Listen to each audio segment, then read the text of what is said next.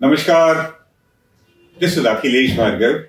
Welcome to Tidbits on Business and Finance with me.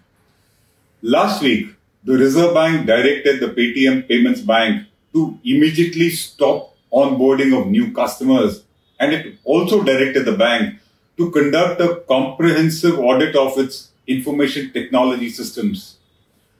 The RBI's concerns stem from various deficiencies observed in the bank during the RBI inspections in the last few years. A subsequent Bloomberg report alleged that the Reserve Bank restriction came as the bank had allowed its data to flow to servers abroad in stark violation of India's data rules, which say that data must be localized. It said that annual inspection by the Reserve Bank found that the bank's servers were sharing information with China-based entities which indirectly own a stake in Paytm Payments Bank. The company vehemently denied the Bloomberg allegations and said that the bank's data resides within India only. It said that the recent Bloomberg report claiming data leaked to Chinese firms by it is completely false and is simply sensationalizing the issue. The bank emphasized that it is a completely homegrown bank and is fully compliant with Reserve Bank's regulations on data localization. It reiterated that all the data of the bank resides within the country only. These vehement denials of the company, these statements did not convince the markets, and the Paytm shares fell further to touch a low of one-third of its IPO price. The fact that the two Chinese giants, which is Alibaba and Ant Financial, together hold about 31% shareholding in the parent company of the Paytm Payments Bank, only adds credibility to the Bloomberg report.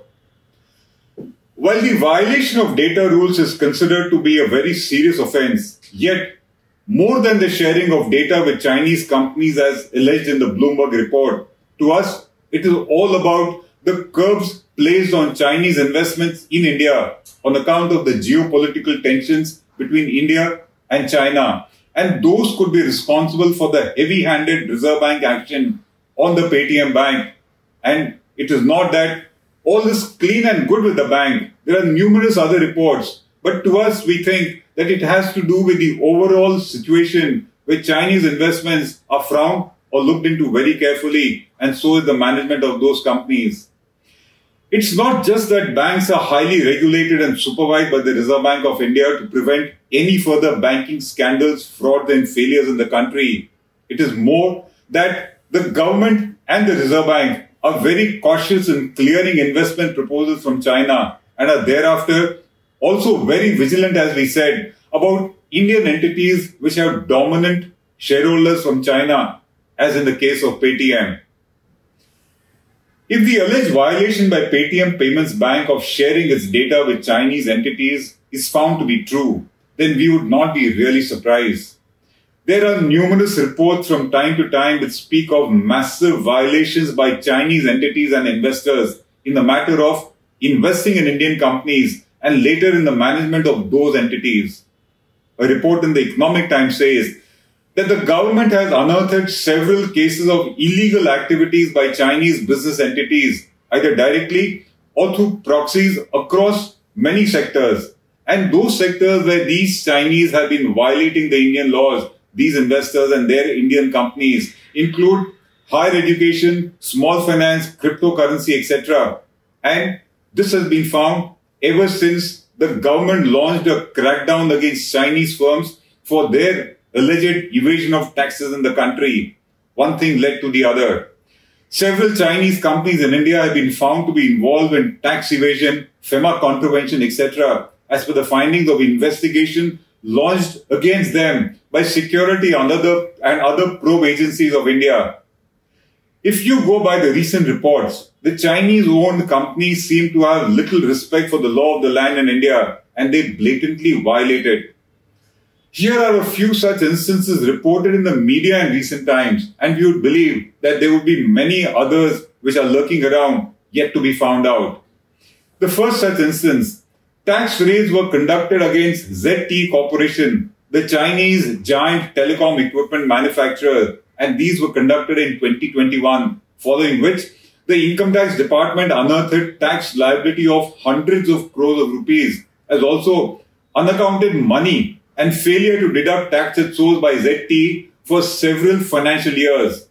The second instance, the social media has been misused by Chinese companies in order to commit financial frauds, and many of them have been found to have illegally remitted thousands of crores of rupees from India, being their ill-gotten gains from such kind of frauds, such kind of violations that they commit. The next one, Chinese-controlled Indian entities have run illegal finance business through loan apps and have thereafter sent huge money overseas through fake invoices, fake payments, and of course very often through illegal hawala channels. In a telecom scam, over 1,000 pre-activated SIM cards were exported to China by an Indian entity, by such a shady kind of an entity, which then came back to India via a few Chinese nationals.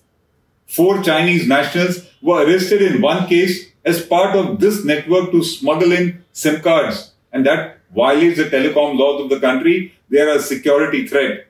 In another such case, about 1,650 pre-activated SIM cards were sent to China through a Gurugram-based hotel, which had links with ZTE, the Chinese telecom giant, which itself was at the receiving end of a massive tax raid and was found to have violated tax in a big way. Then the China Radio International, in its Tamil broadcast, has been advocating a pro-China stance by depicting economic slowdown in India and showing economic growth in China. It has been criticizing Indian activities in the border areas, and it has been propagating the official Chinese line of not recognizing the Union territory of Ladakh. These are just some instances which show how blatantly the Chinese-owned entities have been violating the laws in the country, whether it be related to taxation, etc. The question is, what is the modus operandi that they adopt to come into the country? The modus operandi adopted by Chinese entities to illegally own and manage Indian companies, despite the government's stringent restrictions, was unearthed in a recent crackdown on such firms by the Ministry of Corporate Affairs. It was found that Chinese nationals based in Hong Kong, Taiwan and China register companies in India with the help of chartered accountants who also help them to register the firms and fulfill their documentation and registration formalities. The report says that they also provide them with dummy directors and office addresses. After some time, the Indian dummy directors are removed or they continue on paper and let the Chinese take charge of the companies, which is in complete violation of the Reserve Bank and FEMA guidelines. The profits earned by these entities are then routed abroad either through bogus payments or through hawala channels, with local professionals willingly assisting these companies, of course for a price. It was further seen that a Bengaluru-registered company called Jump Money Promotions Private Limited, run by local Indian and a Chinese national, was found to be involved in the activity of supplying bogus bills to Indian Chinese entities in order to help them to evade taxes and then send the money abroad through illegal channels. So that's the next thing that they do, evade taxes and remit money abroad either through bogus payments or through illegal remittance channels. This company, Jump Monkey, also helped them to launder their money overseas. Further talking about the modus operandi, the ROC Gujarat is reported to have cracked down on such shell companies with dummy Indian directors and Chinese links, and all of them indulging in tax evasion, bank frauds, money laundering and crypto frauds. The ROC Gujarat has so far filed 4 FIRs as part of a nationwide crackdown on shell companies with dummy Indian directors and Chinese connections, with action being taken against these Chinese nationals and also those chartered accountants and other professionals who are helping them to conduct these nefarious activities. Many such entities have been found in Gujarat alone, all of them with Chinese connections and rampant illegal remittance of money abroad. These entities have been found in Surat, Bangalore, Delhi, Ahmedabad, Mumbai, etc. And they all show widespread interest of the Chinese in the Indian economy. Despite the fact that the government has imposed huge restrictions and is very cautious in clearing investment proposals from China into India. And despite the government banning hundreds of Chinese apps that seek a toehold into the Indian economy, the reality despite that is that investment from China into India's startup ecosystem in particular have picked up in 2021 after a slump that was seen in 2020. Such investments from China have been pouring in despite the increased surveillance and scrutiny of Chinese investments by the Indian regulators and the authorities. Even though all the big-ticket investment deals happened with American investors who were found to have pumped in $21.55 billion in 2021 by participating in 825 investment rounds of Indian startups. That is the case of big-ticket investments, which mainly come from the American investors. In the case of Chinese VCs, incubators and accelerators, it was found that in 2021, they had invested $14.13 billion as against about $21 billion by the Americans. And they did that across 268 investment rounds of startups.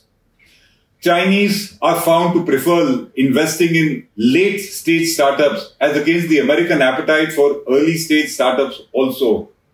The fact is that India is the biggest market outside China for such investments, and therefore their investors cannot ignore India and have been coming to the Indian shores.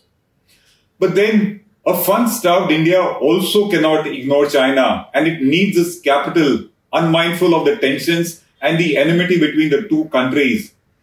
And that applies to the government also, according to us. The recent reports say that in order to boost foreign investment in the government's flagship PLI scheme, there could be relaxations of the curbs on investment by Chinese companies in key sectors in India on a case-to-case basis by the government. But such relaxation will exclude the ban on Chinese apps imposed in 2020, which is here to stay. But for PLI-related investments, relaxations are expected. With its large manufacturing base and its massive cash flows, the world has not been able to ignore a belligerent China, and India seems to be no exception. Expect Chinese investments to continue to flow into India, whether legally or illegally, and do not be surprised if Paytm's data was actually going overseas to Chinese servers. Those are the kind of management practices, those are the kind of violations that have been found in Indian entities which have got predominant Chinese investors, as in the case of Paytm. This is Akhilesh Bhargava signing off till we meet again. Namaskar.